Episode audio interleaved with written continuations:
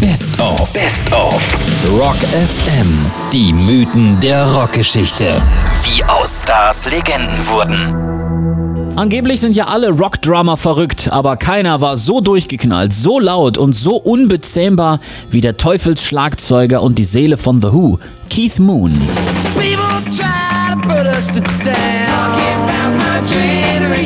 Er hat sich alles selber beigebracht, aus Filmen und von Schallplatten gelernt und spielte am Anfang vor allem Surfmusik im Stil von Dick Dale. Nebenbei jobbte er als Elektrikerlehrling und als Vertreter für Gipsputz. 1963 hörte er dann, dass The Who einen neuen Drummer suchten.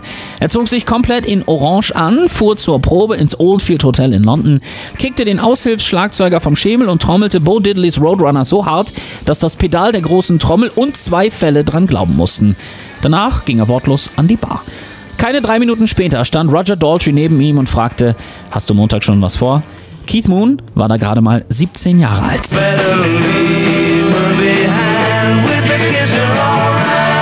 Von diesem Tag an schrieb er mit The Who Musikgeschichte, aber vor allem ein Handbuch des Wahnsinns. Seine Lieblingsbeschäftigung war es, Toiletten in Hotels oder bei Freunden in die Luft zu sprengen, am besten mit Dynamit. Daher hatte er in allen größeren Ketten wie dem Holiday Inn, dem Sheraton oder dem Hilton Hausverbot.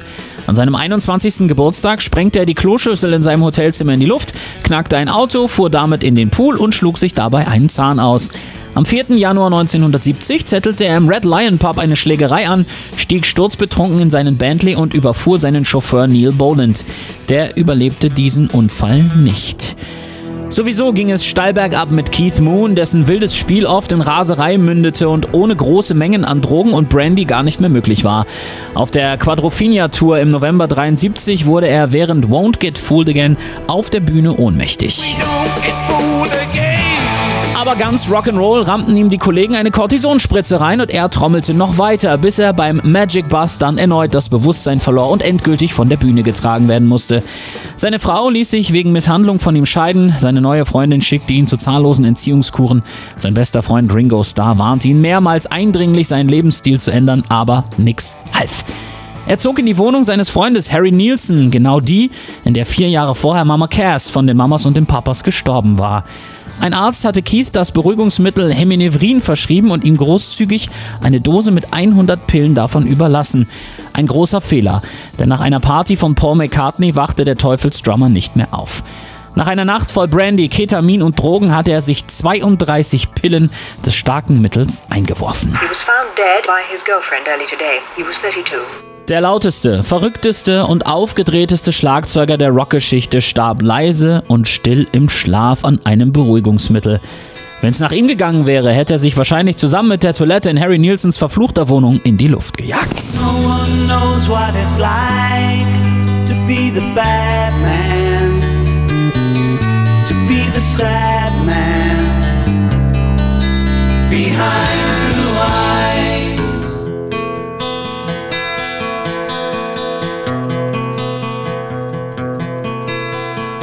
No one knows what it's like to be the bad man, to be the sad man behind the blue eyes. No one knows what it's like to be hated, to be faded, to telling only lies.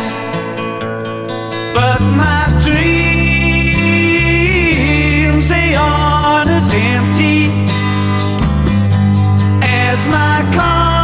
conscience seems to be.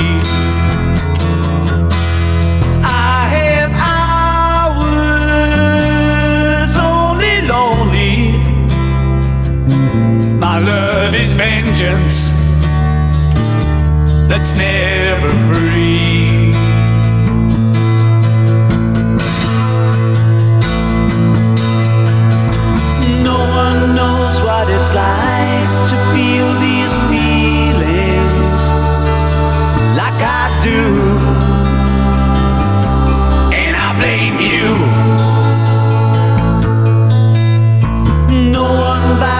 his heart.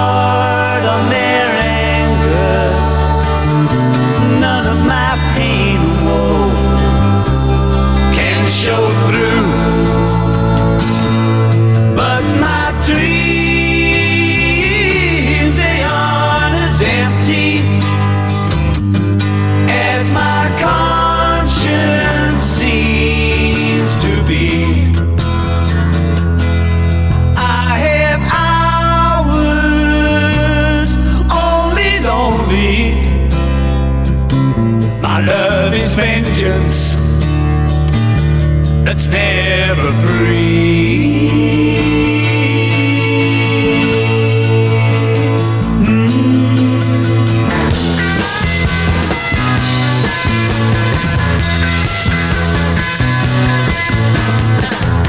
When my fist clenches, crack it open before I use it and lose my cool. When I smile, tell me some bad news before I laugh and act like a fool. And if I swallow anything evil, put your finger down my throat. And if I shiver, please give me a blanket. Keep me warm, let me wear your coat.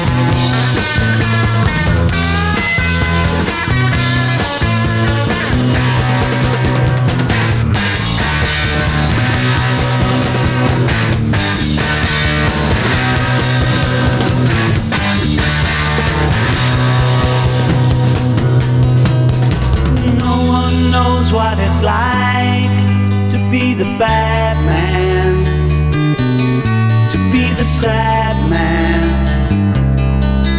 behind blue eyes.